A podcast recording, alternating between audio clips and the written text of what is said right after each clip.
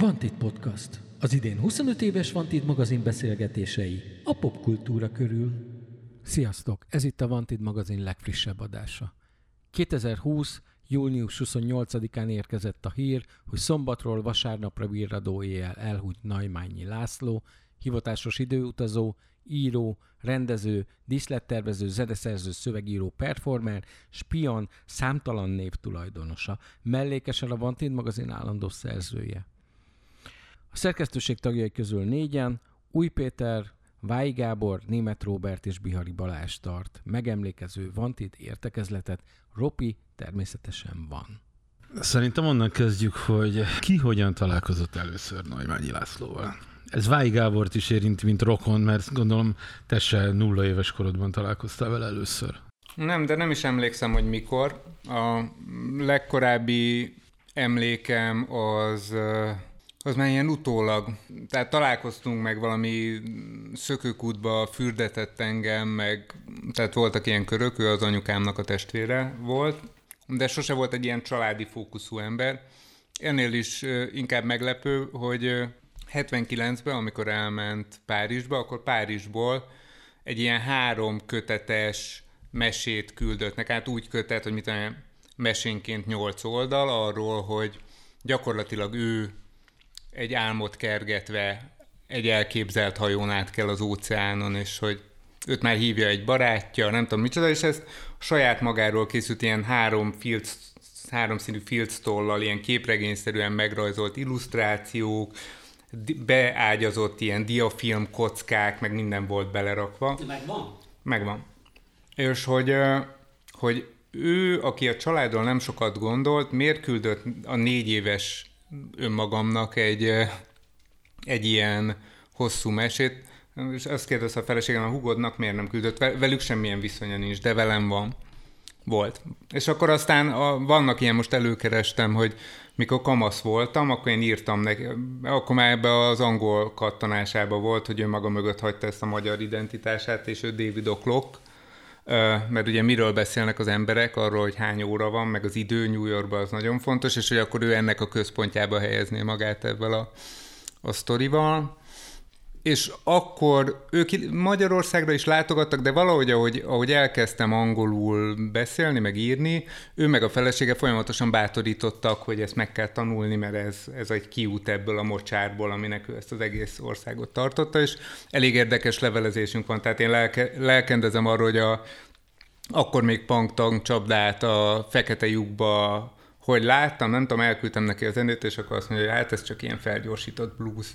Tehát, de közben meg ilyen összerakhatnánk egyébként egy blues együttes. Mondja, ha én megtanulnék harmonikázni, és tehát, hogy mindig projektbe volt már akkor is, és egy 15 éves hülye gyerek voltam, de már akkor ilyen ember számba vett, meg komolyan vett, és ez szerintem tökre jellemző volt, amikor fiatalokkal dolgozott, vagy bárkivel dolgozott, hogy mindig meglátta a lehetőséget, hogy akkor ez most jó, akkor ebből valamit próbáljunk kihozni, és komolyan vette magát. Igen, ez mindig izé volt, mindig, eh, mindig központi témája volt, hogy hogyan, dolg, már itt az idősebb korában, hogy hogyan dolgozik fiatalokkal, hogy a fiatalok akkor tehetségesek. Voltak ilyen periódusai, amikor az volt, hogy nagyon tehetséges fiatalok, ezekkel kell dolgozni, utána meg nem tudnak ezek semmit, összes izé lassú, szarú csinálják, ugyanaz a kelet-európai, és de az nagy, az, az egyébként nagy rejtély volt most, hogy mondod, hogy, hogy igen, ő mennyire, mennyire ki voltak adva mindig Magyarországra, és az Amerikát pedig szerette, és aztán végén itt ragadt teljesen. Tehát, hogy, hogy 96 óta ő csak látogatóba ment át Amerikába. Már nem tudom, hogy hányszor mehetett át, mert nem mindig volt tiszta, ugye ő a New York leveleit is innen írta általában, ugye a Vantitba például, tehát hogy, hogy néha úgy csinált, mintha Amerikában lenne, közben nem ott volt. De elég hihető volt, mert tehát rengeteg helyre, tehát a, aztán az artportálra mentek, a New Yorki művészeti életről voltak rendszeres beszámolói, hol kinek milyen kiállításra megy, és ha, nem volt nyíltan sose felkérdezve, hogy akkor ez most akkor tényleg vagy nem. És ez része is a mítosznak, tehát ezt már soha nem bogozzuk ki, hogy mikor, hol járt. Az én esetem az nagyon egyszerű lesz, mert én, én a Vantitban találkoztam, tehát a Vantit szerkesztőségi ülésén, ugye akkor már az Orlai utcában volt szerintem a szerkesztőség, hát nem volt az szerkesztőség, a Sziget Irodának a tárgyalója gyakorlatilag, ahol összejöttünk, és ugye a, ez 97 márciusban jelent meg ugye az interjú vele nálunk, és ugye talán egy-két hónappal később egyszer csak a Mart, nem tudom, hogy a Marton Laci volt -e. Ez egy érdekes kérdés, hogy a Gábor akkor már írta van titba? Igen. Írtam már, ugye? Mert ez ilyen, ilyen fokozatosan volt, hogy 95 év végén indult a Vantit, valamikor a harmadik számnál szálltatok be Balázs, ugye akkor még a Marton Laci, te, a Lévai, ne, a német Robi még nem volt az első két számba, bizony, német Robi még nem volt, két, néhány számmal később, még a Déri, Déri, így van. Tehát Bihari, Déri, Marton, Lévai, így, így voltatok négyen, illetve hát akkor a Narancsból még a Nagy Elizabeth írt, egyet, egyet, meg ilyen ezek voltak. Igen. És na szóval, hogy ez volt 1996 éveleje, akkor kezdődött az átalakulás, Domján, stb. És ugye 97 márciusban volt az, hogy megjelent ez a Neumann interjú. Előtte egy hónappal volt a Narancsban, azt is a Barna Robi csinálta, ezt is a Barna Robi csinálta. És valamikor a, a, akkor a Marton Laci, vagy a Vái, nem tudom, kicsapta a hóna alá a Naimányét, szerintem tőlem De... függetlenül, tehát jellemzőek voltak ezek a helyzetek, hogy mint a Trebics így megjelent az életembe. Tehát mit tudom, megyek a rádióba műsort készíteni, és az előttem levő alkotás útja, művészeti műsorban ő a vendég, és rám köszön, hogy hello. Tehát, hogy elég autonóman szervezte a, az életét. De akkor valószínűleg a, valószínűleg a Marton Laci szervezte be, nem? Úgy tűnik. A beszervezés egyébként az az ő esetében különben is egy adekvát fogalom én valóban úgy emlékszem, hogy egyszer csak így ott volt. Vannak egy emberek szerintem, akik, akik tényleg egyszer csak így ott vannak, és akkor már mindenki ismeri őt. És a Nagymányi is nagyjából így volt, hogy egyszer csak így ott volt, és, és egy, egyébként egészen biztos, hogy a Marton Laci hozta oda. Szerintem, szerintem az kéne, hogy egy picit így beszéljünk arról, hogy, hogy honnan indult, mert hogy, mert hogy pont pár órával ezelőtt kellett egy barátomnak így őt valamilyen szinten definiálni, vagy képbe rakni, hogy, hogy ő most akkor tagja volt a Spionsnak, nem volt tagja a Spionsnak, ennek a Spions körnek volt a tagja, egyáltalán ahogy ez a Spions kör kialakult, honnan ívelt ő odáig. Szerintem, hogyha ezt így valaki hallgatja, reméljük, hogy minél többen, akkor, és nem pontosan, nincsenek pontosan képbe azzal, hogy ki az a Nagymány László, hogy picit így tegyük meg őket képbe. Nézzünk egymással, vagy én egyébként felkészült vagyok a témában, rettenetes módon, mert hogy én nem tudom, nekem valahogy én bírtam a Lacit nagyon, és, és amikor megláttam a halálhírt, akkor egy picit fölbasztam az egészen magam. Vagy nem is tudom, találkoztam vele egyszer-kétszer ott Óbú, vagy nem is Óbudát, ugye mi a Török utca, Margit körül, tíz éve, tehát ott a Zsigmond tér meg a vizek között, ott egyszer-kétszer összefutottam, hogy elég de már is lehetett négy-öt éve utoljára, hogy, hogy találkoztam, nem tudom, hogy már akkor is kicsit ö, olyan nem volt jó paszban a de ő egyébként is hajlamos volt egy kicsit ilyen, izé, ilyen, ilyen, ilyen komornak lenni az utolsó években. És ahhoz képest ugye itt volt ez a izé, itt volt ez a halálhír, és ugye tényleg Magyarországon, tehát tényleg ez egy, ez egy ilyen halálkultusz az egész ország szinte. Tehát imádjuk a halottakat, tényleg, és mindenütt megjelent a hír. Nőklapja, kafé, ízébe. De ott kurtam föl magam igazán, hogy megjelent az Indexen, ahol megírták izéve, és nem tudták, mert egyéb csak belinkelték volna az ott megjelent cikkeit, bazd meg. De nem tudták, hogy, hogy, hogy ő ott állandó szerz, sőt, majdnem, hogy index alapító volt, hát most jó, izéve, de ugye úgy, hogy ő még az internettóba írt, és hoztuk át, amikor volt. Az internettóba adtuk ki a CD-jét, ugye a, pont az indexes váltás előtt pár hónappal, Ugye még 99 valamikor év elején kijött a CD-je, mint internettó kiadvány, ugye Dance the New York, és rá egy két-három hónapra megalapítottuk az indexet. És akkor ő jött át, írt oda az indexet. És egyébként én sem emlékszem, hogy az internettóhoz hogy került, hogy akkor rajtam keresztül jött a Vantitból át, vagy a nyírő találta meg az internettóhoz, de hogy ő már írt az internettóba folyamatosan cikkeket, és akkor, na mindegy, már csapongok én is, hogy olyanok leszünk, mint egy ilyen mágikus realista najmányi dokumentumregény, hogy emiatt aztán így kicsit az elmúlt hetet a, a, a, a Lacinak a különböző cikkeinek, meg még interneten föllelhető dolgainak, és hát ő ugye kurva nagy dokumentátor volt, meg archivátor, meg mindig gondozta a saját műveit, és, és tök ironikus, tök ironikus, hogy ezzel együtt, mint hogy állandóan konvertált, meg ő ilyen műszaki ember is volt ráadásul eredetileg, és volt ehhez érzéke, hogy ő szeretett konvertálni, meg minden át új médiumra, onnan vissza izére, és hogy ennek ellenére tele van ilyen izé, döglött linkekkel, áll, eltűnt dolgok, nincsenek meg, izék, és tehát ő nagyon töredékes, ezzel jut is volt állandóan ezzel töltött, tehát nagyon sok időt töltött ezzel. És nagyon kevés ezeket... dolog jelent meg hivatalos, tehát hogy, hogy az interneten rengeteg minden Igen. fönn volt, és ez egy iszonyú érvágás, tehát a nagyon ritkán volt keserű tehát mindig volt benne egy ilyen elegancia, amivel ő fölülemelkedett. Ezen meg volt a véleménye mindenkivel szembe kurva kritikus volt, egy-két kivételtől eltekintve. De mindig az volt, hogy nekem nem fog panaszkodni ezt az utat. Ő választotta, ő hazajött ebbe az országba, ez olyan, amilyen, nem tudom. De amikor az artportálnak volt valami fazonírozása, Igen. és az az egész archívum, amit részben a saját ilyen honlaprendszeréről átlinkelgetett, az eltűnt, akkor tényleg dühös volt. Igen, igen. Tehát akkor azt de, érezte, ugyanezt hogy történt, de ugyanezt történt a Bahiahunál is, ahol szintén fönn volt egy csomó anyaga. Ugyanez volt az Index, az Indexnél sincsen meg egy csomó anyaga. Nem, nem találom, egy biztos vagyok benne, hogy ennél több jelent meg. Az internetot azt egy az egybe letörölték a faszkalapok, miután, ugye itt, mert nem, nem, nem tudtak vele mit csinálni. Ott is volt egy csomó cikke. Szóval, hogy sorba hogy ezek, egy, e, e, egy csomó ilyen dolog az, az a szőrészszálán eltűnt.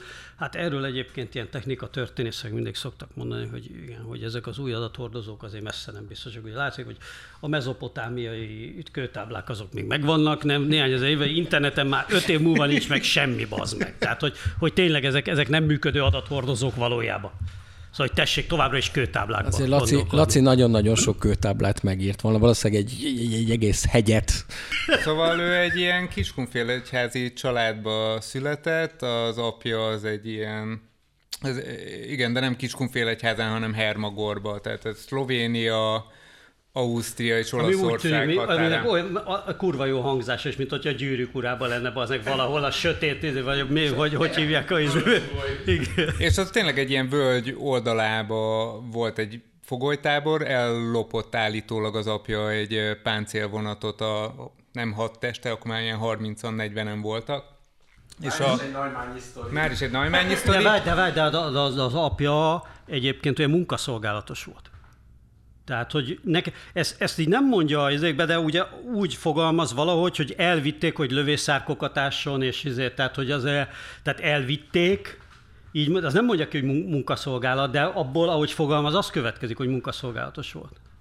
Nem hát, lehet? Mér, mérnök volt a BM-én, most akkor próbáld meg kideríteni, hogy ő egy törzsászlós volt, egy ilyen utálszerődítés ízébe, és mások ásták az árkot, uh-huh. vagy ő is ásta az árkot, vagy mindegy volt. Mm. Tehát ezekről igazából nem nagyon maradt föl semmi, csak ez a... Ott voltak, és aztán hadifogolytáborba kötöttek ki, tehát nem a igen, német típusú lágerbe, hanem egy, hanem egy angol ö, táborba, és ott az volt az érdekesség, hogy a nagyanyám és a nagyanyám testvére, két kiskunfél egyházi csaj, elkezdtek menni, gondolom az orosz front elől menekülve is, és megpróbálni megkeresni őt, hogy hol van és ez sikerült valahol, tehát ment ez a legutolsó képeslap, honnan jött, bementek, körbe kérdezték, hogy nem tudom hányas osztag merre-merre, és akkor mondták, hogy hát arra mentek el avval vonata, és egy ponton találkoztak.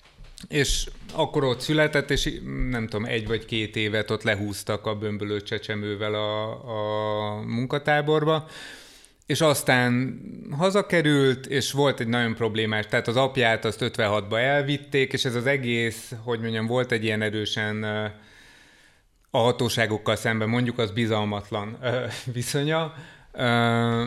Az, az innen jön, hogy tíz évesen látta, hogy egyszer csak eltűnik az apja otthonról, nem tudni, hogy miért, és más, tehát még a vádakat se tudták ellene, azt se tudták, hol tartják, és ott a nagyanyámnak volt valami heroikus utánajárás, amire megtudta meg meg kimentette őt, és ebből a izéből jön, és, és a, a, a nagyapám az ebből egy elég megkeményedve jött ki, tehát ő nem volt egy ilyen babusgató típusú szülő, amire anyámnak az volt a válasza, hogy egy ilyen nagyon megfelelni akaró valaki lett, és a Lacinak volt az a válasza, hogy ő folyamatosan ellene ment annak, amit az apja akart, elment, elvégezte a műegyetemet, mert az apja azt akarta, de nem akart vízépítőmérnök lenni, hanem nagyon hamar ebbe a bontakozó neo-avantgard undergroundba, köszönöm, ö, elkezdett ilyen színházi projekteket. A Kovács István stúdió, Donauer, Arbeiter Ugye fa- Family... A stúdió volt a Rajk László féle. Igen. Rajk Lászlónak a neve volt a Kovács István, hogy ezt kényszerítették rá, a, amikor ugye az apját kivégezték, és őt állami gondozásba vették, és a Kovács István nevet kellett használni, és akkor ezért volt. De ez érdekes, hogy közben akartam szólni, szólni, amikor a Gábor végigvette itt a történelmi fordulókat, a második világháborút, és utána 56-ot, hogy, hogy ugye volt már egy eleve ilyen előtörténete, hogy mind a két ilyen nagy, de hát ez elég sok családdal előfordult Magyarországon, hogy mind a két diktatúra megrángatta rendesen, vagy mind a két ilyen rettenetes totalitárius rendszernek valamilyen módon áldozata lett a család, de hogy olyan embert viszont keveset ismertem, aki ennyire egyenletes, izzó gyűlölettel viseltetett mind a két mind a két típusú totalitarizmus iránt, és ez kurva jól megcsinálta abba az egyik önéletrajzi videójába a maga ilyen kicsit okkultista, sátánista szimbolikába nyomuló izéjével, ugye, hogy ő a Spionszal Párizsba is kurva egy botrányt kavart azzal, hogy ugye a három szimbólumot összerakta egybe, a horokeresztet, a vörös csillagot és a Dávid csillagot egybe kombinálta.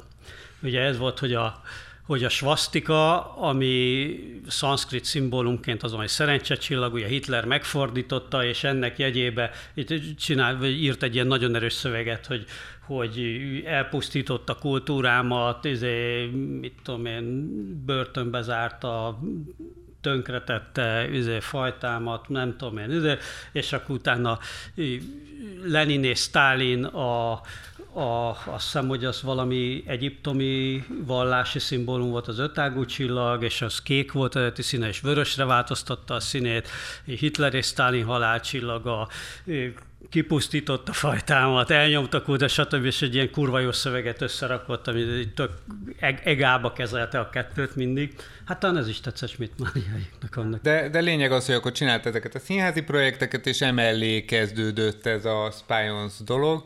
És ő egyébként a, a, megvan a munkakönyve, semmi nincsen belepecsételve, 72 és 78 között dolgozott díszlettervezőként, és csinált vagy 30-40 díszletet, azok fönn is vannak a Wikipédián, mert valaki a színházi lexikonba ezt ott ledokumentálta, és az aztán így fölkerült. És de ez nem, nem érdekelte, vagy nem úgy érdekelte. Tehát ebből ez a családnak ez volt a nagy fájdalma, hogy ő ott elkezd, tehát hogy miközben elfordult ettől az ilyen kispolgári élettől, a mérnöki pálya, meg nem tudom, család, gyerek, akármi, és elkezdett valami olyat csinálni, amit az apja egyáltalán nem pártolt, és nem akart semmit, de elkezdett sikeres lenni ebbe, és ez lehetett volna valami, és mikor így gyakorlatilag egy elismert szereplő volt, hogy több díjat nyert díszletekkel, meg tényleg a legnagyobb rendezők ö, dolgoztak vele, akkor fogta magát és dobbantott a spions ami a magyar protopunk, New Wave, nem tudom micsoda.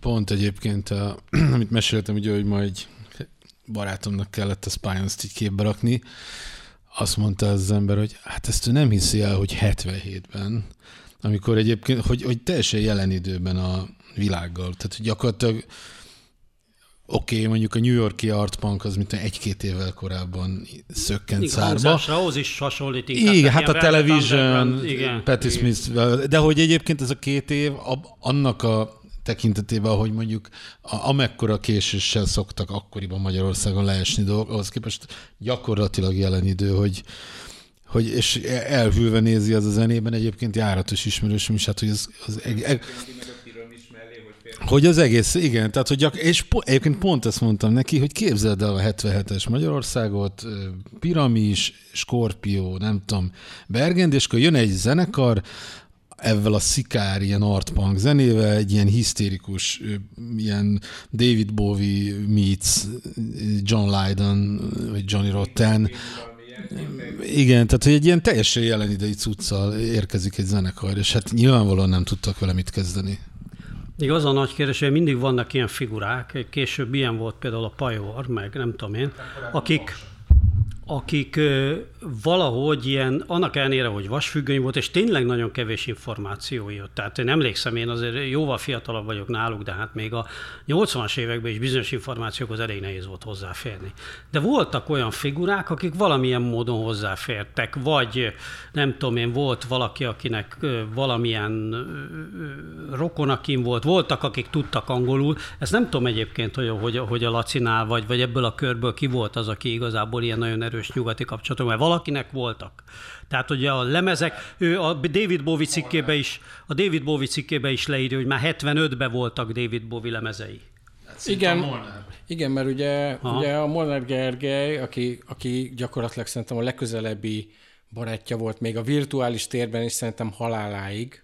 Hát vele kezdték el csinálni a, a, ezeket a David Bowie ö, ismeretterjesztő előadásokat, amivel így járták így a művelődési házakat, és ez a Igen, 70-es évek közepén előtt, volt már. Volt, így van. Tehát, hogy, hogy nem tudom, szerintem kettőjük között szerintem akkor, akkor alakult ki ez a kapcsolat, meg, meg ez a nagyon mély kapcsolat, amivel gondolom így egymást így generálták, és aztán mégis ebből lett a, a Spanions. Nyilván ehhez kellettek még, még emberek, de hogy maga az egész gondolatiság az, hogy, az, hogy a, az, hogy az, a, az egész ilyen, ez a 70-es években így annyira jellemző, ez a performance, vizé, kortás művészet dolgot így visszavinni az emberek közé. Tehát hogy nagyjából ez volt a, a tehát hogy jelen idejűvé tegyék, ezért, ezért, talált, ezért találták meg, mint médiumot a punkot, azt hiszem. Tehát, hogy legalábbis, legalábbis nagyjából szerintem ők ezt valahogy így definiálták.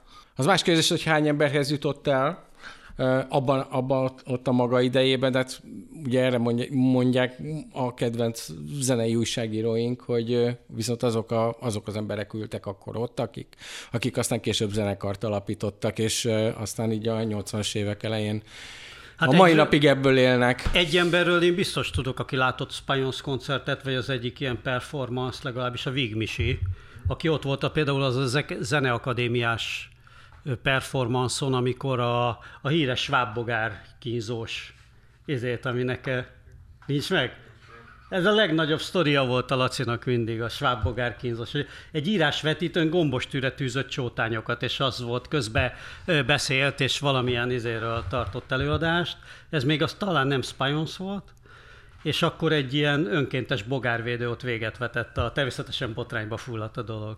És azon például a, a Vigmisi biztosan ott volt, meg talán szerintem Spanyos koncerten is, és ő emlékezett már a, a, a, a, a számokra is, és, és valahogy azért átszűrődött ez az egész ez az egész dolog. Hát érdekes, hogy, hogy mennyire ugye a 60-as évek végét, tehát ugye a Lacinál még a, a ahogy, ahogy ezt le is írta, meg mesélte is többször, hát neki az igazi műfaja egyébként visszatérő a Vantid értekezletekre azért ez a mesélés volt. Tehát, hogy mindig előadta ezeket a szóval, Ezeket is írta meg általában, de, de élőszoba is előadott. Élőszoba előadott néhány olyat is, amit később nem írt meg, bár nem tudom, hogy Halász Péteres könyve például benne volt-e a szekrénybelakós dolog, mert azt nekem emlékszem, hogy mesélte, de az írásaiban nem találtam meg, hogy a, hogy a, a elmondása szerint a Halász Péter szekrényébe lakott New Yorkba egy évig, egy kiló kokainnal, meg egy kiló heroinnal együtt, mert ugye a Halász Péter volt a dílere a Warholéknak.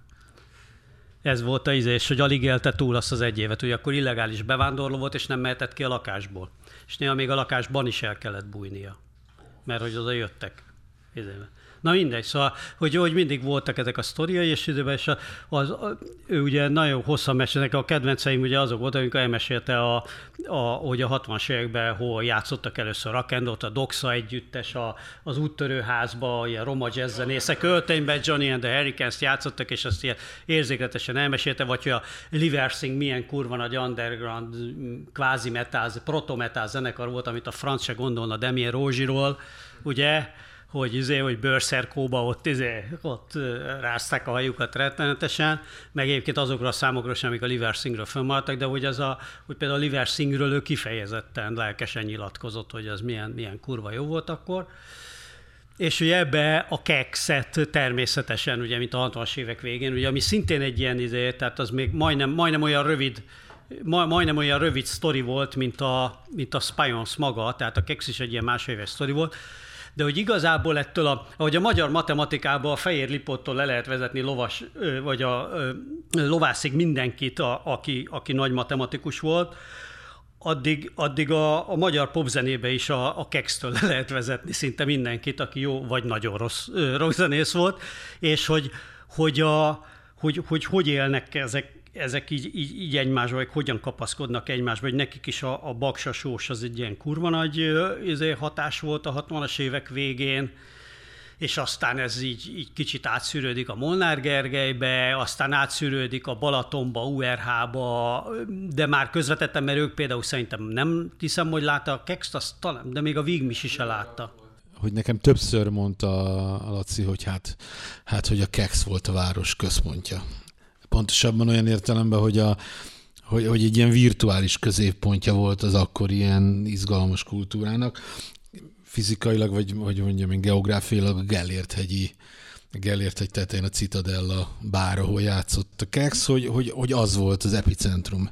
Valóságosan is, meg átvitt értelemben is. Hogy egyébként erre a generációra itt totálisan jellemző ez a történetmesélő attitűd. Tehát, hogy gondoljatok a Dixire, meg ezekre a figurákra, akiknek abszolút tehát ők, ők meg is élik tényleg azokat a történeteket, amik mondjuk esetleg meg is jelennek. És a Laci esetében is, tehát hogy tényleg nagyon sokszor szerintem az van, hogy, hogy, hogy ezek, a, ezek a történetek tényleg megtörténtek.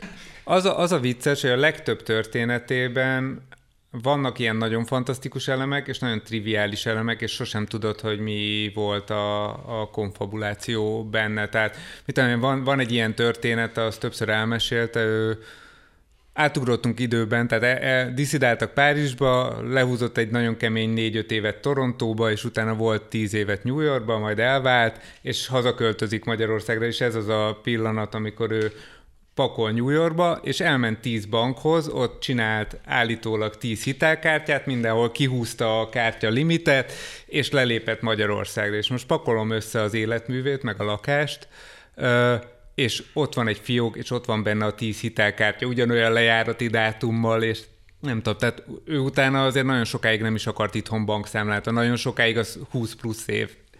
Uh, igen, tehát volt benne ez a fajta hatóságokkal szembeni uh, bizalmatlanság, de ez nem volt teljesen konzisztens, tehát a feleségem abban győzte meg a végén, hogy de kell TB kártya, uh, hogyha esetleg bármi történik, ahogy történt is, akkor ne ott álljunk, hogy ő nincs a rendszerben egyáltalán, hogy de figyelj Laci, van egy magyar útleveled, mert azt visszakapta az állampolgárságával együtt, egy lakcímkártyád, meg egy személyid, itt laksz 20 éve, azt gondolod, hogy most ez a TB szám lesz az, ami a rendszert így beélesíti, és elkezdenek víjogni. Ugyanígy megkérdezhetnék, hogy van egy TB kártyád itt, és semmilyen jövedelmed nem volt az elmúlt 20 évben, az hogyan van. És akkor így belement. De, de nagyon nagy volt, tehát ez egy komoly családi konfliktus forrás volt, hogy ő nem akart ezekben, és főleg, hogy az egészségügyi ellátórendszerben nem akart megjelenni, az egy ilyen ebből a fajta paranoiából, meg tiltakozásból jött.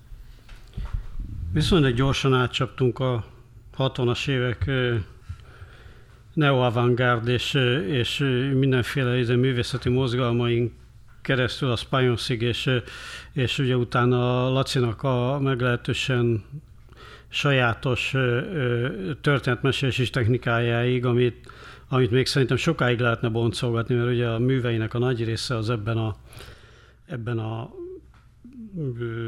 stílusban íródott, illetve hát ez érdekes, mert én, én, én itt az anyagok összezedése közben itt már fölvetődött benne, hogy valamiféle gráfként kéne tényleg ábrázolni azt, hogy milyen, egyáltalán milyen műfajokban alkotott, ezek hogy kapcsolódnak egymásba, óriási, tehát ez egy a nagy, a nagy Neumányi Matrix. Igen, lehet, hogy a Rényi Alfred Matematikai Kutatóintézete föl kéne egy kisebb kutatócsoportot erre, hogy ezt próbáljuk ábrázolni valahogy, és hogyan jutunk el a fluxus művészetből, mondjuk a nem tudom én hová, de de hogy, hogy ugye az volt, az, és ő ezt ki is fejtette mindenféle öninterjúiban, mert ugye szeretett ilyeneket is csinálni, ilyen ön, ön életrajzokat, meg mindenféle, hogy, hogy, hogy őt, ezek a formák igazából így nem nagyon érdekeltek. Ugye az volt neki a mondása, hogy az üzenet a, a, a, a kurvára az üzenet a lényeg, hogy most ők egyébként a rockzenét azért találták meg, vagy punkzenét, vagy bármit, hogy többekhez szólhassanak, mert jobb, mert mégiscsak többen járnak rockkoncertre, mint színházba.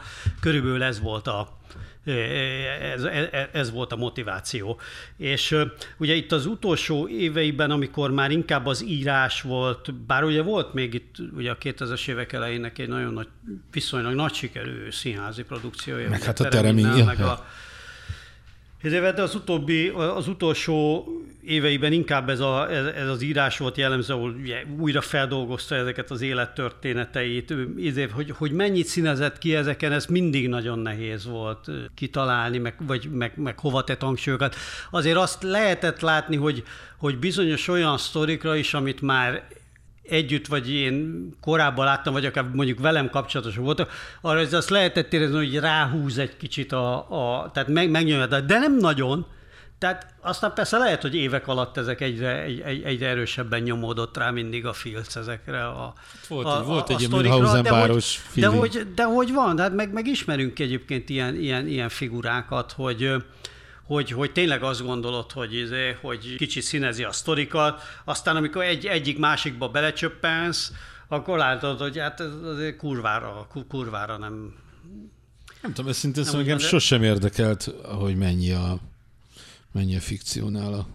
Szóval szerintem ez nála egy ilyen voltak én pont a Dixie könyvnél, most a Dixie is nagyon gyorsan szóba kerül, de ez a figura, aztán az ő figurája az pláne nagyon érdekes. Egyrészt, hogy a Lacival kortársak is voltak, ugyanabból a közegből jöttek, ugyanaz a gyökerek, ugye ez a fajta verbalitás, hogy milyen erős volt, bár a Dixie-nél, ugye az a Dixie művészete, az kizárólag művészete, hát kizárólag verbálisan létezik. És ugye ráadásul nagyon összecseng azzal a nagymányi mondattal is, amit az egyik életrajzának, a mottójának írt, hogy, ami a, hogy, hogy az életműved az életed. Hát a Dixi aztán tényleg ez a Laci is ilyen, tip, ilyen, ilyen, ilyen volt, hogy az életed a műalkotás. És a Dixi aztán végképp ilyen volt, és azzal együtt, hogy hát ezt most mondhatjuk, hogy műalkotás, vagy pedig egy nagyon rosszul sikerült tréfa, tehát ez ugye ebbe azért vannak viták, vagy aki ismerte a Dixit, a, nem nagyon tudta ezt eldönteni, hogy itt most művészetről van szó. Hát vagy meg egy, melyik korszakában vagy egy éppen idegesítő mi? faszról, vagy nem tudom. Hát ez nála azt hiszem, hogy ez korszakonként változott. Igen. Miközben tényleg, tényleg ugye tagadhatatlan, hogy voltak zseniális villanásai, én már ugye viszonylag idős korában ismertem, és akkor már kevésbé, de, de hogy a, hogy ugye a Lacinak az egyik utolsó projektje az a Dixie élettörténetének a megírása lett volna, amik az ideális Naimányi projekt egyébként, mert ugye őt mindig ezek a mítoszok, ezek a, ezek a kicsit okkult, kicsit ilyen, ilyen, ilyen, ilyen rejtélyes, majd hogy néha ilyen, ilyen szinte spiritualista izékbe, homályba, burkolózó, tényleg sztorik érdekelték, és hát ennél, e, ennél undergroundabb, meg ennél budapestibb, meg ennél, ennél keményebb sztorit, mint a, mint a Dixie nem is lehetett volna találni, és a Laci elkezdte ezeket gyűjteni, és az is nagyon érdekes, hogy ez is egy tipikus nagymányi befejezés, hogy aztán egy kurva nagy sértődés lett belőle, mert a Dixie örökösök is, vagy a család, nem tudom én, állítólag befeszült. Én a Vigmisitől kérdeztem, hogy miért lett ennek vége. És a Vigmisi nem tudom, hogy te családilag vagy valamilyen formában hallottál-e róla, mert ez egyébként érdekes. A Vigmisi nekem azt mondta, hogy a Dixinek valamilyen ö, családtagja az, az hát szóvá tette a Najmányinak, hogy, hogy hát, hát biztos valamivel teljesebb, vagy valamivel visszafogotta, vagy nem tudom én mit szerettek volna. És ebből egy nagy sértődés lett. A Laci is szeretett megsértődni, nagy sértődő volt. Egyébként ez nagyon érdekes, mert ő nem tehát ez a nagy sértődékenység, ez egy ilyen kelet-európai tulajdonságunk, de a Laci valahogy ez is az volt, hogy megsértődött, de nem demotiválta soha a sértődés, hanem, hanem ebből mindig inkább ilyen energiát merített. És hát akkor még akkor, dolgozott. akkor tovább ment még, valami másik irányba, igen, tehát igen. A, a sértődés, tehát nekem azért nehéz, próbálok ebben valamit kezdeni, hogy csomó embernek jelentett őt valami, de mondjuk az egész temetést, meg az ilyen magyar halott kultúrát gyűlölte, tehát temetés biztos nincs. És hogyan lehet összehozni azokat az embereket, akiknek fontos volt, és teremteni egy lehetőséget ebbe a helyzetbe, és kit? Mert tetszőleges számú emberről tudok mondani történetet, akivel az elején mindig úgy indult, és ez kicsit ez a mese, amit nekem írt, hogy azt mondta, hogy a mesébe ő szerepel valami álnéven, meg a Gergő, meg a felesége is benne van, hogy, egy, hogy nagyon nehéz egyszerre álmodni ugyanazt az álmot. De hogyha nem hiszel abban az álomban, akkor nem válik valóra, és hogy, hogy valahogy a, a meséből kiderül ez az élete is, tehát hogyha el tudja magáról hinni, hogy ő ez a más mesebeli figura, a David O'Clock, a Trebics, a nem tudom micsoda, akkor ő az át, és, de, de ez csak úgy lehet, hogy teljesen uh, beleveted magadat, és, és, és ezeket az álmokat ő rendszeresen meglátta. Tehát, és gondolom e, ez az, amikor nem egy karriert építesz, hanem egy ilyen szeriális művész, vagy aki még akkor is ilyen mániásan alkut, mikor már senki nincsen körülötte, hogy bármikor a képbe került egy fiatal valaki, egy befutott filmrendező, egy valaki is megkereste egy pici projekttel, akkor ő abból látta az, hogy ez mivé tud elmenni, viszont kollaborálni egyáltalán nem tudott. Tehát te, te szerkesztőként biztos láttad Balázs, hogy terjedelmi okokból kihúzol egy mondatot, és nem egy bekezdést, és az volt az utolsó alkalom, hogy beszéltetek, mert te beleléptél az ő művész, tehát hogy a, a, a, ugye ez, a, amit te mondtál, cenzúra, hogy, a, hogy a, nem csak a cenzúra, hanem hogy az életed, maga a műalkotás, és ezért ezek nagyon-nagyon személyesen voltak véve, és sajnos az összes kollaborációnál, mint valaki szervez neki egy kiállítást, és neki van egy koncepciója, hogy melyik időszakot akarja megmutatni, és akkor abból azonnal megvolt az összeveszés. Tehát bárki, aki egy pici kreatív inputot hozzátett volna, az nagyon hamar avval ő összefeszült, inkább ezt mondanám, és nem meglepő módon azokkal az emberekkel tudott nagyon sokáig jóba maradni, akik ilyen szolgaian elfogadták az utasításokat, és ilyen teljes rajongók voltak. Hogyne, hát én is így vesztem össze vele, a, izé, tehát indexes, indexen megjelent cikkei miatt, nem tudom én, egy valamilyen nem jelent meg akkor, meg ez egyébként nem is volt jó írás, stb. És akkor én már egyszer lát, most ugye utólag, hogy kerestem vissza az írásait, akkor láttam ott valahol föltéve, hogy ez új Péter főszerkesztő izéval kicenzúrázta a kormánya, izéval ilyen nagyon sértődött szöveg volt. Nem emlékszem már egyébként, hogy mi volt a az oka, de valamiért nem akartam azt akkor úgy, nem, úgy, úgy betenni. Nem, arcot és talált valami más projektet, tehát nem Igen. az volt, hogy befordult a sarokba. Ja, hát ugye a Vantidnál is ugye ez volt, tehát volt egy pont, amikor, amikor, a, amikor a Laci befeszült azon, hogy a, hogy az egyoldalas publicisztika mellé még hozzá akartunk rendelni mást is, hogy mondjuk három vélemény legyen, és akkor ezt mondtuk a, mondtuk a Lacinak, hogy ezért azt én mondtam a Lacinak egészen pontosan, hogy azt az egy oldalát akkor majd valahogy most így osszuk meg. És akkor ezen befeszült, hogy én kolhozosítani szeretném, ugye azt hiszem ez volt a csodálatos levelezés volt, amit átküldtem az UP-nak is, és akkor, és akkor ő azt így folytatta az igazi Trebicset, azt hiszem a Bahia oldalán, Igen nem tudom, hogy aztán befejezte vagy sem. Viszont, viszont... Nem jelent meg az igazi Trabics. Egyébként én úgy tudom. Ami neked... Én nagyon érdekes, hogy 2016-ban viszont kiadták annak a londoni zsidó történésznek, angol zsidó történésznek a, a Trebics könyvének, ugye ez a címe az igazi Trebics, aki, ami egyébként egy 88-as könyv, de ezt a sztorit azért azt megírja nagyon-nagyon részletesen. Hát történész, tehát olyan, olyan ö, alapossága. De hogy, hogy a Laci könyv az, az nem, nem, nem jelent meg végül semmilyen formában, azt úgy tudom. Pedig borítót is tervezett már hozzá. Igen. Na visszatérve csak arra, hogy, tehát, hogy mi, mi akkor ugye öt évig nem beszéltünk a Lacival, viszont utána ott folytattuk, ahol abba hagytuk. Tehát, hogy túl tudott lépni rajta, és akkor, és akkor ilyen színházi ö, dolgokba akkor én például bekapcsolódtam amit azt hiszem akkor a Máriással csinált valamit, nem tudom, a Merlinben. Ezeket összeszedni, és, és amikor össze kéne szedni ezeket az embereket, akik mind, tehát azt gondolom, hogy volt ez a izéje is mielőtt már, tehát tényleg az utolsó négy-öt év ez, amikor nem volt a dolgai körül figyelem, ő se volt abba az erőben, meg energiába, hogy ezeket nyilvánosan nyomja. És akkor van ez, mint a HVG interjúban is, hogy ő már csak egy kísértet, aki az útjában van az emlékmű, vagy az emlékmű építőknek, akik ugye a maguk Igen. képére elmondanák Igen. a történetét, amiben van egy ironikus csavar, hisz, és, és ezeket hívtak esélyüknek, sakáloknak, aminek akarod, de ugye azért ő is bizonyos szempontból egy opportunista módon ráakaszkodott erre a halász temetésre. A Dixi történet egy ugyanilyen történet volt, hogy valakinek az élettörténetébe ő belekapott, és az, az ő kreatív üzemanyaga lett.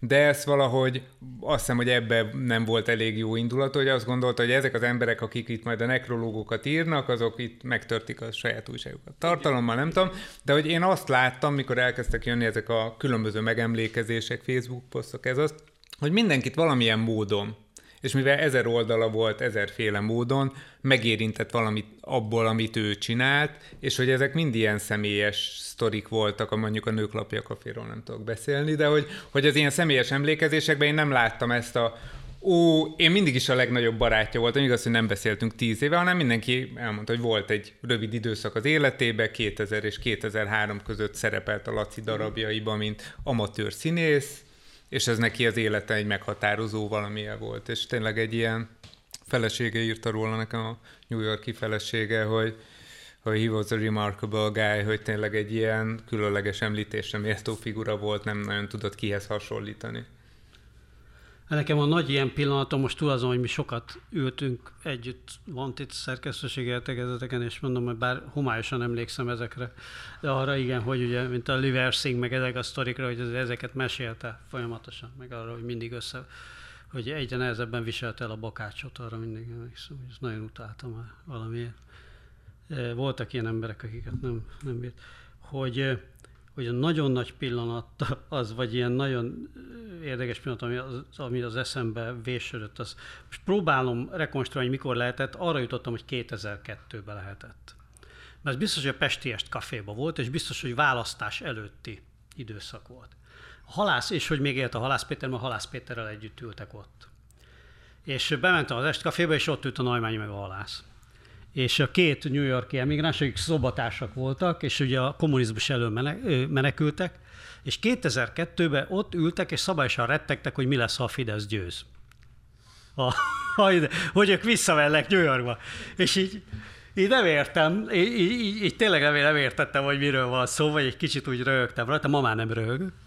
De, de, de hogy ez egy ilyen érdekes pillanat volt, ugye, hogy a két ilyen kvázi legendája ennek az élő színháznak, meg a ide ott retteg a Pestiest kaféval Liszt Ferenc téren. Hát igen, ez most el, elolvasgattam az a kurva, ez a Ram by Ram projektről a leírás, hogy ájulásig futott Sex Pistolsra, meg És arról van fotódokumentáció, tehát az igen. valóban me- De azok is eltűnt, amit én a weben kerestem, ott eltűnt, ott voltak fönn fotók elvileg, de az is ilyen törött linkek, már csak a webarchiv orgon vannak, van meg a izé, tudod, Persze. összerendezte valamilyen freewebes izé, Igen, az eltűnt, és már nem migrált át mindent az új helyre, és akkor az új helyről is eltűnt. De lehet, hogy az eredeti fotók azok biztos megvannak azok azért. Meg a, én azokat láttam aha, most, hogy pakoláztam. Akkor az jó. A, érdekes módon a, úgy, hogy, hogy a Spions előadásokról nem nagyon van. Tehát arról a négy darab koncertről, arról se hangot, nem nagyon, ugye egy demo, azt hiszem egy demója volt a Spionsnak, ugye? Igen. Hát meg volt Franciaországban már lemez. Hát a két lemez, két, az két lemez volt. Az, hát ilyen LP a... És hát ugye egyébként ugye úgy elkezdte megírni a, a Spionsnak a történetét is. Hát ma ne. A, a balkonban igen, egy végtelen, hát nyilván végtelen folyamban, azt hiszen mindig az végtelen izé, folyamban. Az volt, én, én ott rögtem föl egy kicsit, bocsánat, hát amennyire így nekrológírás közben fölrög az ember, hogy amikor ez volt, hogy a, valamelyik ilyen, ilyen önéletlenszerű írásában itt a szokásos ilyen, ilyen kicsit sértődött hangú, hogy a, ide, hogy a balkon folyóiratban idő, spajol sorolató 70 valahányadik résznél megszakadt.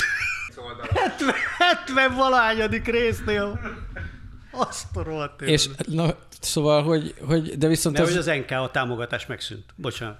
Tíz évvel ezelőtt dolgoztunk körülbelül a Péter Ogival, és a Peter Ogi féle Spányos narratíva és a Naimányi féle narratíva az egy ilyen homlok egyenest ellenkező irányú volt, ami, ami ami amikor így írásban elkezd, így ugye megjelent, akkor gyakorlatilag így ketté osztotta a nagy magyar undergroundot. Régi sebek felhorgattak. De mi volt a, mi volt a hegedűsféle Spányos verzió? Hát nyilván ő teljesen más, tehát ő volt a zeneszerző, ugye? Tehát a, ugye az Ogi izé volt zeneakademista, aki meghallotta igen, igen, igen, igen, igen. Take a Walk on the Wild Side-ot, és mondta, hogy akkor picsába a komoly zenével, ő innentől rock and roll-t fog játszani. Hát nyilván ő a, a saját zeneszerzői teljesítménye felől nézi az egészet, hogy ő írta a dalokat, kimentek, ő ugye, mint ilyen képzett zenész, ott, ott, ott neki meg volt a lehetőség, és valamilyen szinten ez így is történt, hogy ő egy ilyen reguláris zenész karrierre átváltott. Tehát ő dolgozott, mint az akkori ilyen nagyon korai ilyen sample, ilyen mintavevő technikának a kezelőjeként dolgozott a Peter Gabriel a stúdiójában. Szóval hogy egész komoly helyeken dolgozott, mert hogy ő tényleg egy rendes zenész, aki tud zenélni.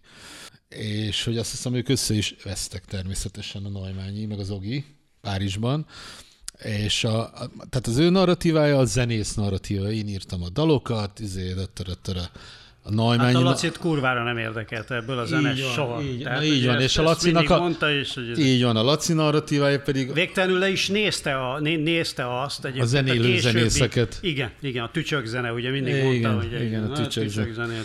És hát a Neumann féle narratíva pedig az nyilvánvalóan, ami nyilván egyébként az is egyfajta igazság, hogy ő volt az ideológus, meg ő volt a vizionárius, és hogy... És hát, hogy a Molnár, a hát a Molnár Gergely volt, igen. Igen, igen, igen, igen és akkor, nem, nem, igen, és akkor ők, ők, ők volt a vízió, hogy az, hogy egyébként az Ogi megírt, megírta a zenéket, csak az az ő szemében nem volt egy különösebben nagy, vagy ez egy, az ő, az ő narrációja szerint ez egy mellékes körülmény volt. És akkor mindazon túl, ugye, Igen, ha jól emlékszem, valami is, ilyen lemezszerződés para is volt egyébként, tehát hogy a, az Ogi kiment Londonba, és a Malcolm mclaren kezdett dolgozni, miközben előtte meg, meg ugye még a Spionszal tárgyalt a Malcolm McLaren Párizsban, és ez, és ez a nagymányiek szemében ez úgy jött le, hogy lenyúlt a Ogi ezt a kapcsolatrendszert, és most ő ezzel visszaélt, és, és akkor nek, ők meg mennek tovább, és már nincsen többé Spions zenekar, Meg ugye a, többi. a Spions koncertekkel kapcsolatban is volt a Lacinak egy ilyen megjegyzése, amik, hát ezek a koncertek ugye négy darab volt, mindegyik valamilyen botrányba fulladt, és hogy, hogy ugye egyrészt ott volt a Najmányi, meg a, meg a Molnár Gergely, akik ebbe az akcionista, izé színházi világban edződtek, ahol ugye mindig voltak mindenféle fizikai akciók, a, és ott volt a zenész Ogi, aki meg, mit tudom én, ott valami hangosítási problémám már, izé, idegösszeroppanást kapott, és, izé, és ők, nekik ez még nem fért bele, érted, mert ők nekik ez nem volt. Izé, Sőt, hát talán őket ez triggerelte is. Igen, a, igen. A ők, ők, para ők, nekik. ők leütközték az ilyen konfliktusokat, ugye erről szólt a művészetük, meg ide, Hát az, az Ogi ezt annyira nem érezte, és akkor voltak is ilyen megjegyzések, amennyire nekem lejött. De hát Hozzáteszem hát ezt az egész Malcolm de... McLaren story ez is azért, a, ez is azért a, ebbe, a, ebbe a, kitáltam egy kifáló kifejezés, ez a punkhausen báró. Tehát, hogy ebbe, tényleg ebbe a punkhausenes ködbe burkolózik, hogy, hogy hogy is volt pontosan ez a McLaren, mi történt? Szóval, hogy ez, ez... De azért abba belegondolsz, hogy 79-ben ők Párizsban leállnak a McLaren, tehát 79-ben azért a Malcolm McLaren még a popiparnak az egyik legnagyobb gurúja lehetett. Hát azért egy olyan sztorit, mint a Sex Pistols megcsinálásának 78-ban lett vége. Tehát ott még egy éven belül voltunk, azért szerintem a Malcolm McLarennek akkor még volt, hogy mondja... Hát volt a Wow Olcsán Józsefet idézve tőke mozgósító ereje például. Tehát, e, ugye? Tehát, hogy, hogy azért ő, ő ott tudott volna még dolgokat csinálni, hogyha nagyon akar. És Igen, aztán csak... az is egy ilyen jó sztori, vagy hát ilyen kicsit olyan homályos sztori, ugye, amit a, a Laci úgy mesélt mindig, meg itt interjú is megjelent, hogy ugye lett volna valami nagy koncert, ami nagyon fontos lett volna további karrier szempontjából, és ellopták az útlevelét a Molnár Gergelynek, ami, izé, valami megint csak egy tök elképzelhető, és ráadásul valami titkos szolgálati izé, mahináció volt. De, hisz, de hisz ők magukat is úgy prezentálták ja, ja, ja. Párizsban, hogy ők egyszerre jelentenek, vagy hogy ők hogy ők bemutatnak Igen. a szovjet rendszernek, de felajánlják, ilyen nagyon ironikusan és groteszkonul felajánlják Kádár Jánosnak a, a, a szolgálataikat, ami nyilván egy ilyen, egy ilyen abszurd gesztus volt, vagy egy maga, hát, hát megint csak oda tudunk visszakanyarodni, mint a Péter mondott, hogy hát nekik a, hát az egész életük volt a produkció. Tehát... És akkor innen, in, in, innen jött az a rendkívül humoros szituáció, ami utal, megint csak ilyen hülye hangzik, vagy meg egy kicsit olyan meseszerűnek, de ez, ez, ez mindig nagyon ez egy nagy hangsúlya mesélte a Laci, hogy innen itt jött az, amikor Molnár Gergely orosz egyenruhában, útlevél nélkül, magát oroszkémnek kiadva, az meg bujkát kiutasítva Franciaországból kellett neki Párizsban valahogy érvényesülni. Miközben Magyarországról nyomában volt a, megint csak a titkos szolgálat. Hát igen, ez, a, ez, ez, megint az ilyen, ez megint a, a, ez a mágikus realizmus, hogy tényleg a, a franc se tudja, hogy meg, meg tulajdonképpen utólag nem is érdekes, azt hiszem. Szóval, hogy nem tudom, nekem nem hiányzik feltétlenül, hogy tudjam, hogy mi ebből a mi De ugye, ahogy mondtad, valóság. hogy már a, a hogy, hogy már az Ogi esetében is ugye milyen különbség van a két nézőpontból vizsgálni ugyanazt a sztorit. Itt is megkérdezném azért Kádár Jánost. Igen, de ezzel már elkéstünk. Lehet, hogy egész máshogy emlékszik erre. És egy kicsit most visszaugrok a Dixie-re, hogy nemrégiben így Kádár elkezdtem... Jánosról logikus egyébként. Kádár Jánosról logikus, hiszen elméle... van a. A legenda, a legenda volt. szerint ott valamelyik pártfunkcionálisnak a igen, gyermeke igen, volt igen, igen, Dixie. Ja, meg az volt, hogy a, nem, hogy a Biszku Béla lányát, de az is volt, meg az is, hogy a Biszku Béla lányát elcsábította, igen. és azért, igen. igen, tehát az is volt, és akkor a, és a lányt azt, azt kivitték Moszkvába, ahol öngyilkos lett, igen. vagy valamilyen, és a, vagy a KGB megfojtotta. Igen. Igen, ezt is, ez, ez is már, hogy a Laci tekert rajta még kettőt, vagy, vagy, de mondjuk a Dixie sztorikon már nem nagyon kellett tekerni, mert ott, ott tekertek már előtte is, maga Dixie is, meg eleve meredekek voltak. Szóval, hogy megnéztem a Dixie dokumentumfilmet nem olyan régen, talán egy fél évvel ezelőtt, és így azon gondolkodtam, hogy ezt most megmutatnám egy 20 évesnek, így az értelmezhetőség tartományán kívül esne szerintem így nekik erőteljesen, hogy mit gondoltok a, a, a Najmani Laci életműve, mennyire értelmezhető mondjuk így a mostani fiatalok számára? Első kézből származó élményeim vannak. Miután meghalt éjjel, akkor nem tudtam elaludni, és a neten nézegettem ilyen dolgait.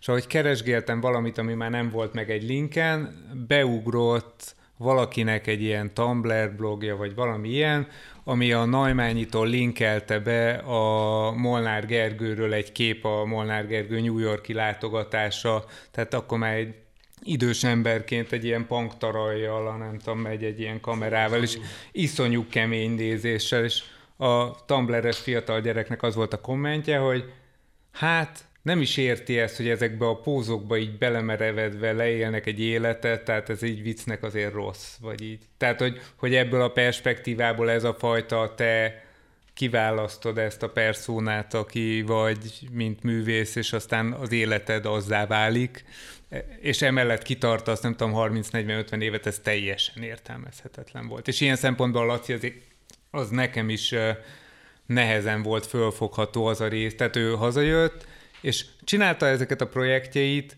de otthon volt az idő legnagyobb részében, és volt, amikor én a doktorimat írtam, ami egy ilyen, izé, hogy mondjam, ilyen szerzetesi típusú meló, kimentem egy ilyen faházba, ahol nem volt bútor, ilyen villanykörte lógott a falból, és írtam egy hónapig, és azt hittem, hogy bekattanok, hogy ezt így nem lehet elviselni. És akkor jöttem rá, hogy ő akkor már itt volt legalább 15 éve, és ezt csinálja minden nap. És aztán a legvégén meg már nem is nagyon volt, tehát hogy egy ideig meg volt ez a jó, de akkor legalább a balkon van. Le, és akkor abban minden energiát beletolt, és akkor voltak ezek a ilyen 20-30 oldalas Spy sorozat epizódok, de amikor az is eltűnt, akkor ült és digitális oltárokat dizájnolt, ilyen animált, a dél keresztje alatt ilyen okult szimbólumokkal táncolnak a, nem tudom, a Stalin verőemberei, a, nem tudom, a, a haiti voodoo mágusokkal típusú izé, meg egy külön oltára a Johnny and the Hurricanesnek, meg mindennek, amit szeretett,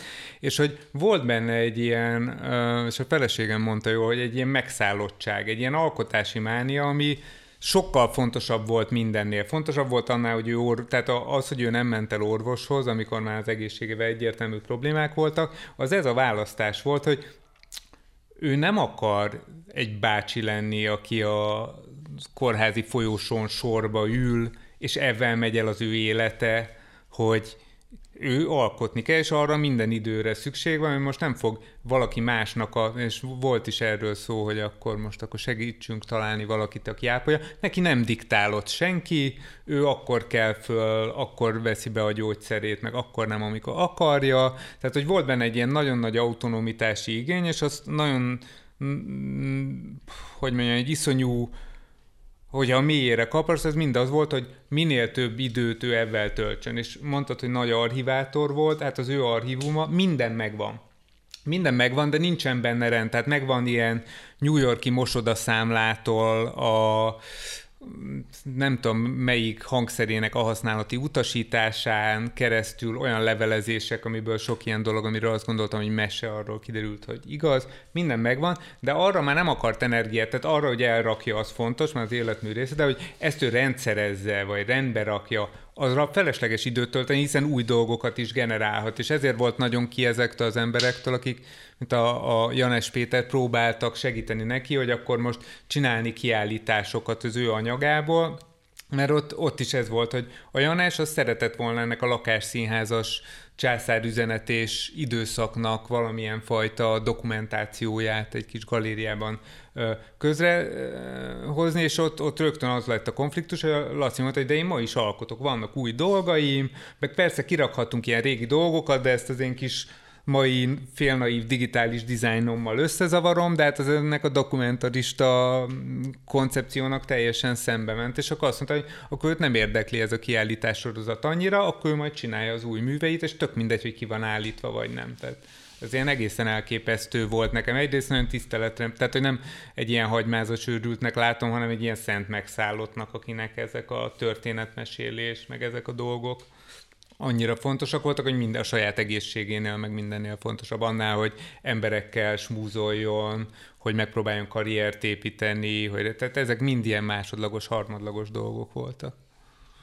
Ezzel kapcsolatban van egy történetem, hogy a Lacival azt hiszem 11 éve felvettünk egy számot Underground címmel, és ezt a, ezt a Laci kezdeményezte amúgy. Volt egy nagyon erős kép bennem, hogy, hogy milyen videót kéne hozzá készíteni.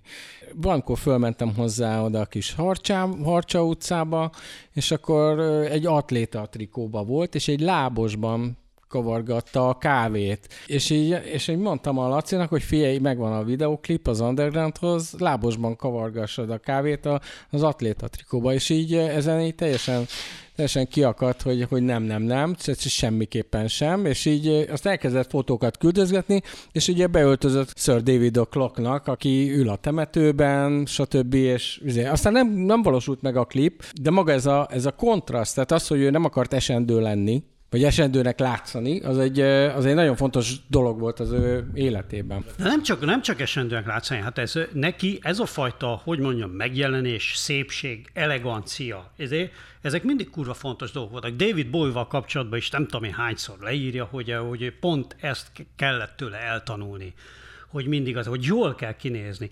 Egyébként szerintem én, én ugye a, a, a Laci-nak a dolgait, meg a, a, az ő gondolataira akkor figyeltem én föl igazán, amikor a második cikke volt a Vantitban, az Elvis Presley. Az első a David Bowie volt, a másik az Elvis Presley, el is hoztam egyébként, meg tudok belőle idézni fejből a mai napig. Nagyon kell, tehát én, én nagyon sok cikket olvasok, ugye 20 éves korom óta másodszor csak cikkeket olvasok, naponta sokat. De olyan, hogy megjelenjenek benne komplet bekezdések, de abból a cikkből nagyon sok ilyen van. És abban is van ilyen, hogy a, hogy, hogy ugye a, hogy a rock and roll, a blues, a blues arról szól, hogy ott jött a barátnő, esik az eső, ellopták a gitárodat, munkád ott és ehhez mit tesz hozzá a rock and roll? Azt, hogy vedd fel a legszebb ruhádat, keráj magadnak egy felháborítóan gyönyörű frizurát, vedd fel a legszebb cipődet, és tegyél úgy, mint a világ legnagyobb királya és ez a rock'n'roll. És hogy ez kurvára benne van, ő is mindig szeretett fölöltözni, ez az izé, hogy ő, ő, ő, valahogy jól nézzen ki. Tehát, hogy ez a, ezt egyébként aztán a, a Rastafari cikkbe is kifejtette több helyen, meg, a, meg a, ugye a Rastavással kapcsolatban, ez a minden férfi király, minden nő királynő, tehát, hogy így kell fel, hogy, hogy nyomd el magadba, írst ki magadból az alatvalót. Ugye ez egy ilyen szinte, hogy mondjam, programszerű izé, mondata volt, amit, amit időről időre elő, el, elővet valahogy. És neki ugye a Kelet-Európától való megszabadulásának a történetében is ez benne volt, hogy itt minden ronda, szürke, a nők rosszul öltözve, a férfiak rosszul öltözöttek, a nők slamposak. Izé, kell, és kell ezért kell, kell igen, nagyon, nagyon szép írásai vannak erről, vagy meg jó mondatai vannak erről, több írásában is ez előjön, hogy amikor ezt a kelet-európai, a 70-es évek, 60-as, 70-es évek, hát eh, magyarországi ilyen, ilyen közegét leírja egy-két ilyen találó mondattal, és ugye ehhez, ettől kell megszabadulni, ehhez képest ugye a, a például a megjelenésbe is meg. Szóval, hogy ez, ez, ez, ez, neki fontos volt, és a, valóban az atléta trikóba kávékevergetés az ebben nehezen fért volna bele imás szempontból. Igen, és akkor visszatérve a kérdésemre. Hát ugye nagyon nehéz, mert színház történeti keretbe is lehetne erről beszélni, rockzene, től a regig, mert ugye mindenfélével foglalkozott, írás, nem, tehát hogy nehéz bekategorizálni, én most az életművet próbálom valahova elrakni, mert ugye ő, mint a, nem tudom, a hátán a házát, ez végiggörgette az egész világon, tehát megvannak a dobozok, amiből ő New, New Yorkba... egyébként, vagy valami? Hát valaminek kéne lennie, csak ugye kicsinálja. Mi, mi, hogyan mondod el ezt a történetet? És, és én nekem ez az izé, hogy ha most nem lenne a NER az egész mellett, és az, hogy, hogy melyik állami intézményrendszernek biztos a fenntartása, hol van az, hogy bizonyos állományokat ideológia vagy pusztán ilyen hozzá nem értés szempontjából konténerbe raknak, tehát hogy ennek hol van a jó helye, és hogyha ezeken minden kéne gondolkoznom, ez a Petőfi Irodalmi Múzeumban van jó helyen, a Csetamás akármi programba valahol, ha feltételezve, hogy ezek jó archívumok, a Színház Történeti Múzeumban. Hogy ennek a Laci? Igen. Hogy örülne ennek a Laci, bazd meg. Tehát igen, tehát sehova nem, nem igazán. Az artpoolhoz van még a legközelebb, mert ugye ott van ez a generációsan összegyűjtve, és ott sok ilyen összművészeti összművész van. De teljesen kívülálló, tehát nincsenek állami díjai, semmilyen, tehát amikor így próbáltuk a végén keresni, hogy hol, hogy nem tudod egy művész otthonba berakni, nem is ment volna, tehát az utolsó percig ugyanez volt, hogy neki ezek a kötögető, rejtvényfejtő öregasszonyok nem szellemi társaság. Tehát, és nem csak a bácsiskodás van ebbe benne, hanem a kis embereknek a, a teljes lent, tehát a, hogy mondja, a working class hero, meg ezek a, a, az elnyomott kisemberrel mindig azonosul, de az alatvalótól olyan távol próbálta magát tartani, ahogy és anyámmal mielőtt diszidált, iszonyú konfliktusai is voltak, e, ennek kapcsán, ahol, ahol, hogy mondjam, olyanokat mondott, ami abban a szempontból, hogy te tudod, próbálsz megélni, előteremteni a megélhetési költségeidet, valahogy az anyátokat el kell tartani, nem tudom micsoda, abból az elég sértőn esik le egy ilyen, hogy figyelj, ti tize ilyen kis piszticsári dolgokkal éritek a percemberek életét, nem tudom micsoda, itt neked, tehát hogy nem, nem ez az életbe a feladat, és és, és, és én értem, hogy ez hogyan csúszik össze ezzel a tibeti miszticizmussal, ami nála nagyon-nagyon meghatározó is volt. Tehát ott ugye megvan ez, hogy amikor a mindennapoknak ezekkel a triviális tevékenységeiddel elfoglalod magadat, avval részt veszel ebben az illúzióban, ami a földnek, vagy a földi életnek ez a kínlódása, és nem az valóban fontos spirituális dolgokkal, nem a valósággal, nem a saját szerepeddel foglalkozol. Ö, és, és hát nyilván ez, a, ez aztán megjelent abba, hogy nem akart egy izé, kávét kavargató öreg ember se lenni, hanem ő a izét kutatta doktor Bardóként, hogy ezekbe az átmenetekbe milyen lényként születik, és mond, mond, volt is egy ilyen írása valahol, hogy ő nem is érti ezt az egész magyar temetési kultúrát, aztán artportálon a különböző kultúrák temetési szokásai, hogy miért kell körülállni, amikor a testet ott hagyod, az olyan, mint egy ilyen hegedű tok. Most nem ünnepeljük a hegedű tokot, tehát ezt így hagyjuk abba. Uh, igen, tehát... Ez jó cím lesz. Ugye a, nem, én a, a hogy hívják be, a, a, a Jippi könyvben volt, hogy a Timothy Leary-vel hosszan foglalkozik, aki ugye nagy hőse volt szintén a 60-as évekből, és ő a Leary, aki ugye érvényes figura rává mentette át magát a 90-es években is, mint ilyen internet profétává lett ugye az LSD-ből, és az ő ő is egy kicsit, ez érdekes dolog, mert aztán Halász Péter is, aki szintén közelebb volt, hogy megrendezte a halálát. Tehát a Timothy Leary is, ugye ő nyilvánosan haldoklott interneten, beszívva, vigyorogva, izé, mindenféle aktivitások közben, ugye mondta, hogy hát ez az egész hát, és ugye, hogy a Laci ott is idézi részben Timothy Littler a mondatból nem is egészen világos, hogy ez az ő tény megállapítása, vagy a, vagy a lírit idézi, hogy ez, hogy ez a keresztény zsidó kultúrának ez a teljesen értelmetlen, hülyítő gyász, az, az, az, az, az, az micsoda retteltes szokása, és hogy ezen, ezen fölül kéne valahogy emelkedni, vagy, vagy ezt meg kéne valahogy, valahogy gusztusta, sőt gusztustalan. Gusztustalannak és értelmetlennek. Igen, igen, igen. És ez nagyon tett, tehát, hogy érdekes, hogy, hogy ugye ez a karibi történet is, meg a bali történet is erről szól, sokszor elmondta, hogy ő ott érezte magát otthon. Ahol mikor valaki meghal, akkor három napig táncolnak, meg énekelnek, mert örülnek, hogy ő most kapott egy új lehetőséget, hogy karmikusan valami más sztoriba vegyen részt, és máshol teljesedjen ki. Hogy mondjam, igen, ez az egész zsidó-keresztény kultúrkörrel szembe egy ilyen nem pessimista volt, csak reménytelennek tartotta. Tudod, mit nem tudok még, bocsánat, ez csak eszembe jutott mindkét. Itt, amikor a különböző sztorikból próbáltam kibogarászni én is, hogy ugye ez most fiktív, vagy nem fiktív, vagy mennyire életrajzi, mennyire nem, akkor volt, volt néhány olyan pont, amit így időrendben nagyon nehezen tudtam, tudtam összerakni, hogy én arra emlékszem, hogy és lehet, hogy itt a saját memóriám is megcsal, de hát ugye minden ilyen működik, az ember, minden így működik, az ember azt a saját agya hozzárak egy más történetekhez, meg elvesz belőle, hogy, a, hogy volt egy sztori, és azt is ilyen Vantid értekezeten meséltem, hogy talán Párizsban, én úgy emlékszem, hogy úgy mesélte, hogy a Sex Pistols látta, de a Sex Pistols, ahogy összerakom, nem láthatta Párizsba, hiszen egy évvel korábban feloszlott. Tehát a Laci 79-ben ment ki Párizsba. Ha csak nem volt kint korábban turistaként Párizsban, valamikor 76-ban. 76-ban volt Párizsban.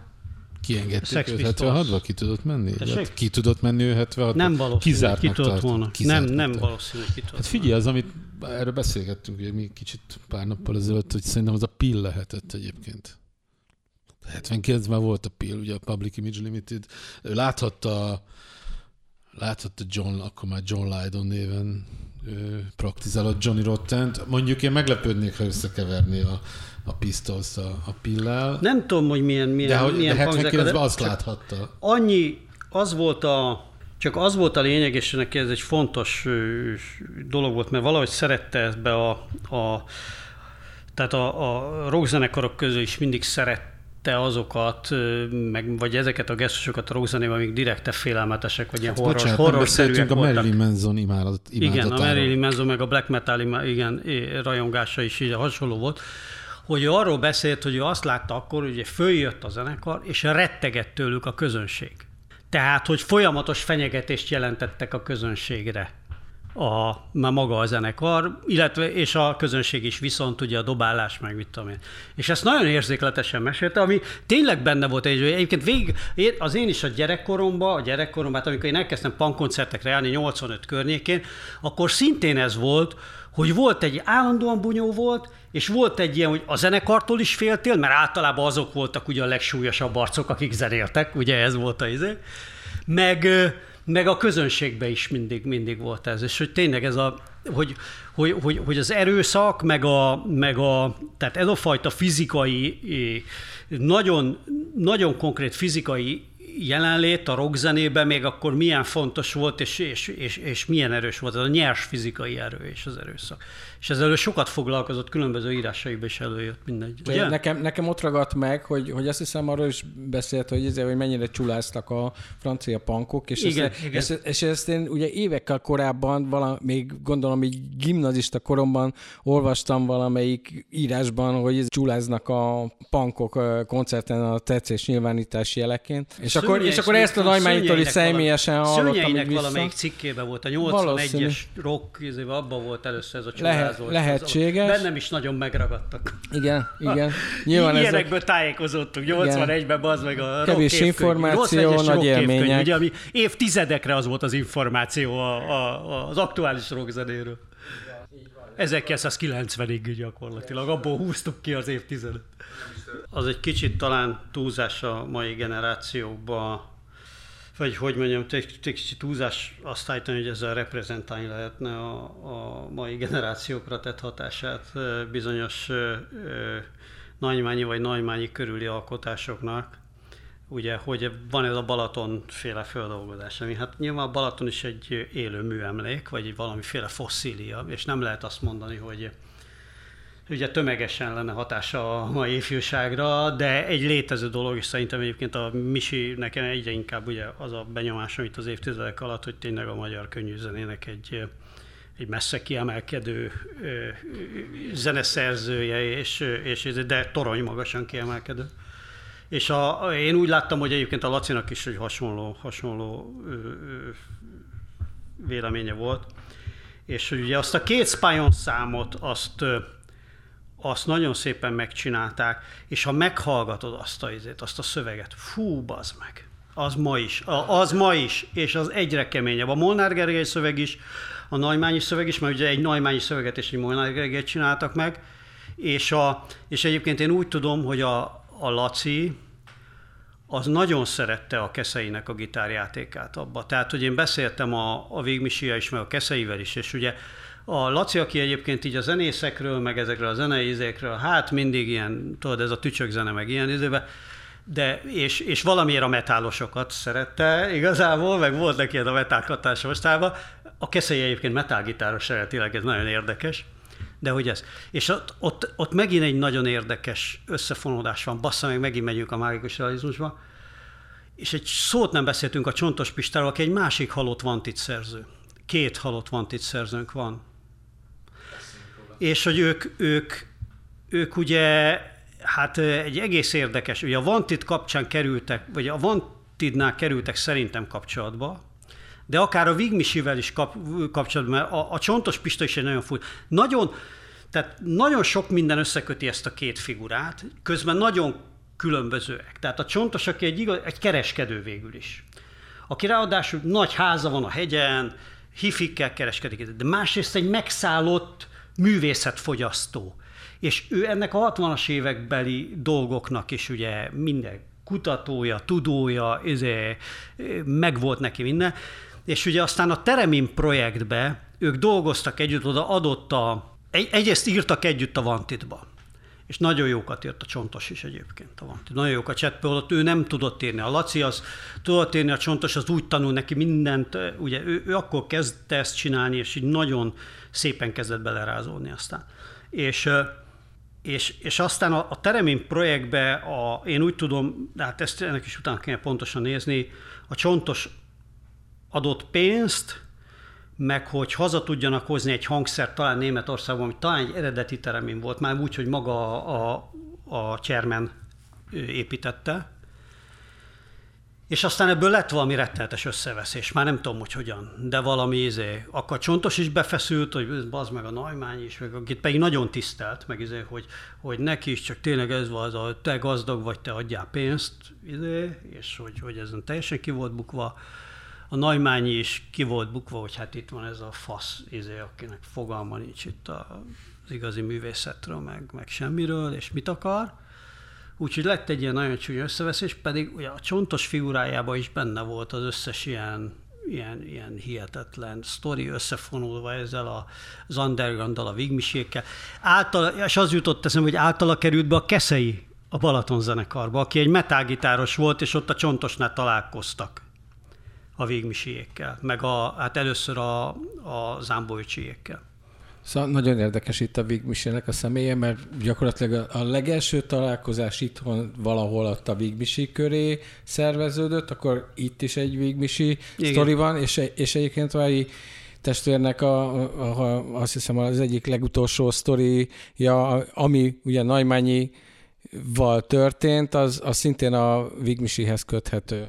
Hát beszélt erről az atlétás helyzetről, és nyilván amikor valaki haldoklik, akkor nem ezt a legjobb imidzset tudja magáról bemutatni, és ezért ő az elmúlt fél-három évben nem nagyon engedett be senkit a lakásba, és, és akkor, amikor elkezdett elesni, meg ilyen leesett a lábáról, akkor már beengedett engem, és akkor mit tudom, rendet raktunk, meg kitakarítottuk a lakást, meg ilyesmi, és a legvége az ilyen teljesen szürreális volt, mert, mert nem tudtad megint, hogy, hogy mi igaz, mi nem, és szerintem ő se. Tehát volt ilyen, hogy akkor már azon aggódtunk, hogy föl tud-e kelni, kimenni, enni, inni, ilyesmik. és akkor mondta, hogy ő fölkelt éjjel, hirtelen megszállták a óriás energiák, kiment, megevett két adagot a izé kajából, és nem tudom micsoda, és aztán anyám ott találta az ételt. És akkor volt a következő, tehát ez a tényleg az ilyen utolsó hét története, és mielőtt uh, nagy hogy mondjam, hosszú-hosszú beszélgetések után beleegyezett abba, hogy bemegy a kórházba. Az utolsó este elment hozzá többek között a, a Vígmisi, és ezt a Laci úgy mesélte, hogy volt nála egy óriási part, parti, uh, Vigmisi hozott, nem tudom, hoztak epret is, dumáltak, és hogy kitalálták, hogy akkor együtt fognak koncertezni, és hogy fellépniük, egy közös vállalkozást csinálnak, és ugyanabban a fajta, úgy meglátták ezt a közös álmot mind a ketten, és, a, és azt gondolom, hogy a Misi is komolyan gondolta ezt, vagy nem tudom, az anyámtól ezt hallottam, hogy, hogy ő is magyarázta anyámnak, hogy lehetne együtt majd valamit csinálni, mikor kijön a kórházból, és hogy, hogy ez volt a, abban az utolsó időszakban, amikor már nem nagyon láttad így megcsillani ezeket az energiáit, meg azt, hogy valami előre mutat, tehát hogy még akkor vannak projektek, az nagyon sokáig nem volt, és ez volt, és aztán, aztán kórházba ment, ahova nem, nem is jött aztán belőle vissza, de hogy, hogy volt egy ilyen utolsó találkozás közöttük, és egyfajta ilyen, mert ott is nyilván volt valamilyen megsértődés valahol az úton visszafelé, de az érdekes, hogy is így visszatalált hozzá pont a legvégén, és hogy egymásra uh-huh. találtak, meg tudtak kommunikálni. Hogy, hogy gyakorlatilag ugye ezt, amit te mondtál, hogy ez a bácsis, izé, hogy ezt az egyik ilyen élet, az megérte, hogy ugye, hogy a hosszú események azok érted, értem, már a vége felé járok, egyre gyorsabban fogy az idő. Ami korábban egy nap volt, ma már perceknek tűnik. Korábban számos dolgot el tudtam intézni egy nap alatt, ma már örülök, ha egyet sikerül. Mozgásom és gondolataim szárnyalása is lassul. Jobbára csak matatok. Jobbára csak matatok.